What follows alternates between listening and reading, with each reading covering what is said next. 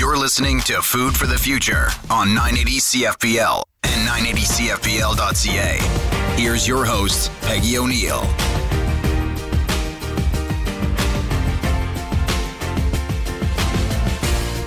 I'm Peggy O'Neill, home economist and host of Food for the Future. Today, we return to the monthly series City Farming, in which we discuss new ways to think about food in urban settings.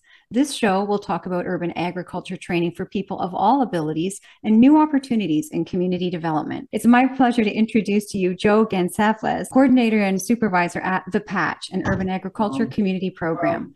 Joe, what does The Patch stand for? Peggy, thanks so much for having me. The Patch stands for People, Agriculture, training, community, and hospitality.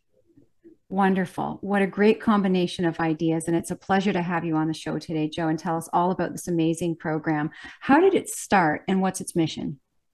Uh, it, it, actually uh, started as an extension of services that uh, Hutton House, my employer, already had. So, Hutton House, we're celebrating our, our 70th year this year, uh, working uh, with people with different abilities. And uh, we pride ourselves on holistic support for our participants. And we realized that one spot that we were missing was in food security. So the patch started out of the belief that uh, in providing people with holistic support, food, of course, is one of the most important areas, uh, as well as the transferable skills and independence that people learn from taking care of their own food security. Wonderful. What an incredible mission and a great way to contribute to the community, develop skills, and also learn a lot. The patch has a principle of 100% hands on, and that's really, really an important part of the overall programming, both in person and virtually. And why is this so important, Joe, and how do you achieve it?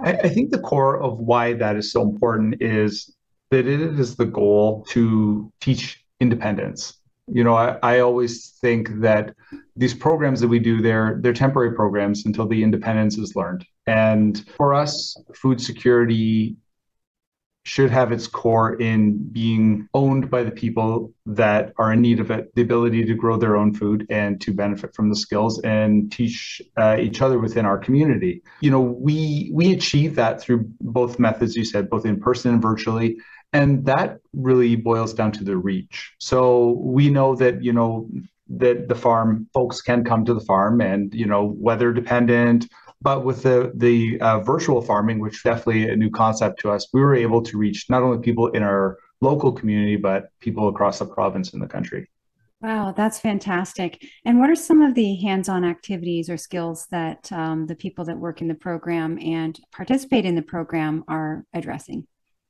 Absolutely. I, I think, you know, there's there's everything from uh, being able to take care of your space, uh, seed saving, growing food, harvesting food, um, sharing the food with those in need in the community. So, you know, we we have people that come to the program and they are actually harvesting food for um, organizations that provide meals for people that also wouldn't have food security. So I think if I could narrow it down to one thing, I think that it is developing community, but it is also those other um, tangible skills that I mentioned. Okay, really, really important. And so I know that uh, it's a really meaningful program in not just our community, but there are other communities across Canada, and we have many countries listening into the show, that it's something that everyone can inspire each other with the good news stories and the things that are happening. Can you share some of the patches outcomes statistically? How many people have been through the program? How many pounds of food have you grown? That sort of thing. Absolutely. So I think with the program, this is, I, I think coming up on next week is our first uh, full year um, as the patch. And uh, we've seen somewhere in the vicinity of 150 to 170 people come through the program. Uh, in uh, we have we have two sites. So we have um, an indoor farm. That's a hydroponic farm, and that's called Nathan's Urban Farm. And we our first year harvested 660 pounds of food from Tower Gardens. So those are leafy greens, so no root vegetables. So that's that's a lot of lettuce. That and, is. it's one thing when you're weighing potatoes or tomatoes, but when you're weighing spinach or kale or leafy greens, as you say, that's a lot of pounds. Wow, I'm impressed. And um, with our, our Cavendish Community Food Hub, which is our outdoor farm, between um, July to this week of the, the end of October, we're um, harvesting about 100 to 150 pounds a week. Wow. So incredible. You, if you've only been going as the patch for almost a year, when's your anniversary? Uh, it will be uh, November 1st. So um, oh. Tuesday, right? How exciting. How exciting. And this show is going to air November the 5th. So the anniversary will have been um, a couple of days before the show. Uh, so happy anniversary on November 5th for the uh, one year mark for the show. What a level of production when you've named how many pounds you have harvested and all the people that have been through the program to do that in a year, all the administration behind the scenes, the coordination, the logistics, and um, just making sure person A is where they're supposed to be. And, you know, all the, and when you're moving product in, in farming, that's really incredible. And I think a testament to the hard, hard work but also the intention and the vision and the, just the joy that everyone has in the program. That's just fantastic. And Joe, could you share some of the intangible but very significant outcomes of the program? What a, what are some of the benefits to the growers, the trainers, or the community um, of the patch program? You know, community community might be my favorite word um, since I've been a part of this program. And you know, I, I think of individuals that came to this program that had no farming, growing, or urban agriculture skills. And we've seen them come back to the program um, to to learn new skills, but also to mentor and foster those skills in in new participants that come on, and be able to speak um, better than than myself and my colleagues about the program to really speak from the heart and what what is meant to them and the independence that they've gained. And and you know I always go back to that. I we had one participant that um, grew a watermelon. She had never grown anything before, and her whole family came out to harvest the watermelon. And greatest day of my time the farm so far.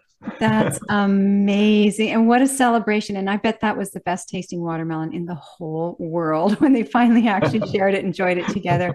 You know, community is so important. There's so much going on in the world. We can often wonder, whether we're alone or whether you know, what can we do and we hear stories just like that really important and it is what life is about and that we do need each other and we're members of the human family and stories like this really really you know make us feel a lot better. So thank you so much for sharing that joe. Are there other uh, successes that i haven't asked you about that you'd like to share about the program the patch?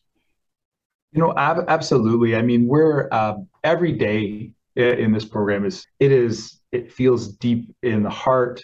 It's fun. It's wonderful getting to you know learn my community. I've lived i've lived in london almost my whole life. I've lived here for you know almost 50 years meeting meeting people in, in that are involved in grassroots programs. You know we have a, a couple really strong partnerships. You know, I would look at Sanctuary London and uh, meeting the wonderful people from that organization that organize um, a community dinner for everybody every Wednesday, 200 to 250 people, and um, and, and, seeing the heart and the care that they um, they put into making really healthy meals to to you know to develop our community and and and regardless of where people um, come from and and and what their needs are, it's a space to sit down and for people to to enjoy each other's company and uh, knowing that you know when we're we're delivering um, our veggies there, what they're going to. It means so much to us. Uh, we have a wonderful partnership with with Indwell. Indwell uh, prepared the beautiful meals and so creative for people um, and a, lot of uh, folks that may uh, live in an Indwell community. Um, I don't know that they've ever, um, uh, you know, uh, had some of the the beautiful artistic and incredibly healthy meals um, that are created from the vegetables that we drop off and the, and the conversations at the door that we have with the staff. It means so much. Yeah. And, you know, just that we're, we become so interested in where our food comes from and kind of the special moral status of it, not just that we're, you know, um, making sure we aren't hungry, although that's really important to factor and, and very important to the show, but the um, sort of evolution from a seed all the way to the plate and, and whose hands touched it and you know what part of the community are and it just makes it taste so much better that joy that's part of the whole process and knowing where it comes from. You had said when you're dropping off some of the vegetables or some of the produce that just the happiness that you're greeted with when receiving it but also knowing when you see images of what's on the plate or even having had the meal yourself that's just a sense of satisfaction in this ability to build bridges that food has. It's just so wonderful um, that not only that it's happening in this community, but other communities uh, also. But a real example the patch is showing for not only London, but many, many other areas who might want to start something similar or expand what they're already doing. Just fantastic. After the break, we'll talk about new opportunities for communities through urban agriculture and people of all abilities with Joe Gonsalves from the Patch Urban Agriculture Community Program here in London. This is Food for the Future, and I'm your host, Peggy O'Neill, home economist. Welcome back to Food for the Future on 980 CFPL and 980CFPL.ca. Here's your host, Peggy O'Neill.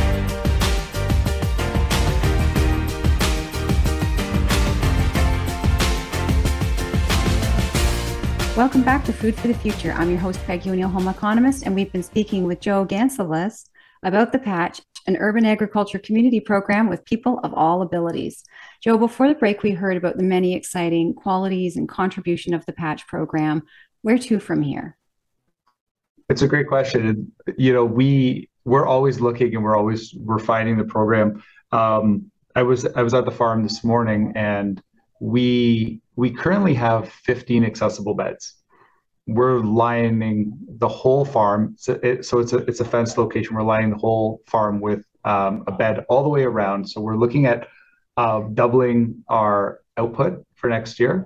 So we're looking to deliver 300 to 350 pounds of food a week. And we are currently in the process of uh, developing our indoor farm to a larger site so that we can have that as a, a training site and also continue to deliver uh, healthy food in the winter. Wow, those are, um, I mean, I'm from agri food. So when I hear that level of production and that many pounds of food a week, that, that's a lot. It's a lot of program planning, a lot of coordinating, a lot of um, commitment. So that's just fantastic. And um, along the way, it's what are some of the most significant opportunities you see in community based urban agriculture programs that part of the ability to produce that much food um, it's part of. Again uh, community is my favorite word. And you know when we started this program you know we knew the value in it. I, I came personally my family um, are all in construction and transferable skills were um, the importance were preached to me.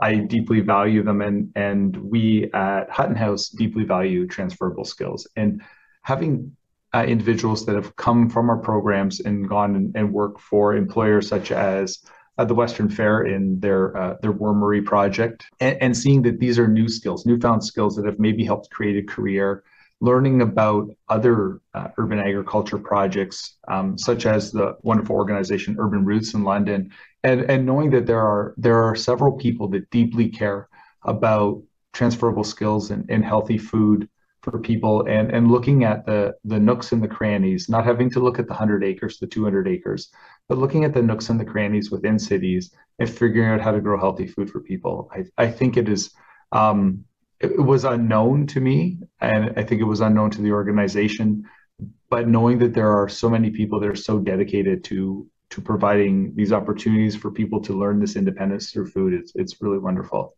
yeah, and there's a lot of things uh, revitalizing urban land. You talk about finding those nooks and crannies, certainly rooftops and parking lots and buildings or spaces that used to have um, industry or something else there now being revitalized. But I think it reconnects us to like nature's cycle and contributing to life and observing life and watching its evolutions and knowing when something needs water knowing when something might need some fertilizer or something else. It's really, I think, uh, like you had said, not just community based, but a process of discovery and so incredibly rewarding. Joe, could you please share one of your most rewarding experiences? Now, you told us already about this glorious watermelon and how the whole mm-hmm. family came to harvest that, and what a celebration from working from the patch. And certainly, but what are some of the most rewarding experiences overall working in the at the patch and doing what you do? I'm I'm going to start really um, really early in the pandemic. Um, and when we had the Tower Gardens, so before we even had our outdoor Cavendish Community Food Hub, we had Nathan's Urban Farm, and Nathan's Urban Farm was a was a project that uh, we started with the Nathan T. Deslip Fund, uh, a wonderful memorial fund, and we quite honestly we didn't know what we were going to do uh, about um, staffing. We, you know, we we definitely needed a volunteer and to help to help us. And we thought a volunteer for a couple hours a week, and um, we had uh, a wonderful participant of Hutton House, Sarah, and we had you know there were a lot of restrictions that we had to follow, social distancing, and Sarah said, "I'm really looking for a volunteer opportunity," and I said to Sarah, "I have one." Because almost everything was closed down. I'm like, "How would you feel about working with Tower Gardens?" And she said, I don't know what those are, but it sounds like fun. and Sarah not only volunteered with us um, to start, but she came on as a staff member, and she's now our resident um, aeroponic tower garden um, expert. So wow. she is the person that teaches volunteers how to use the tower gardens. She's the person that that will facilitate, and she had no experience, and she definitely on our team is is the expert. She knows the pH, she knows the nutrients, she knows how to take care of those towers, and she she has them humming and producing, and it's absolutely wonderful.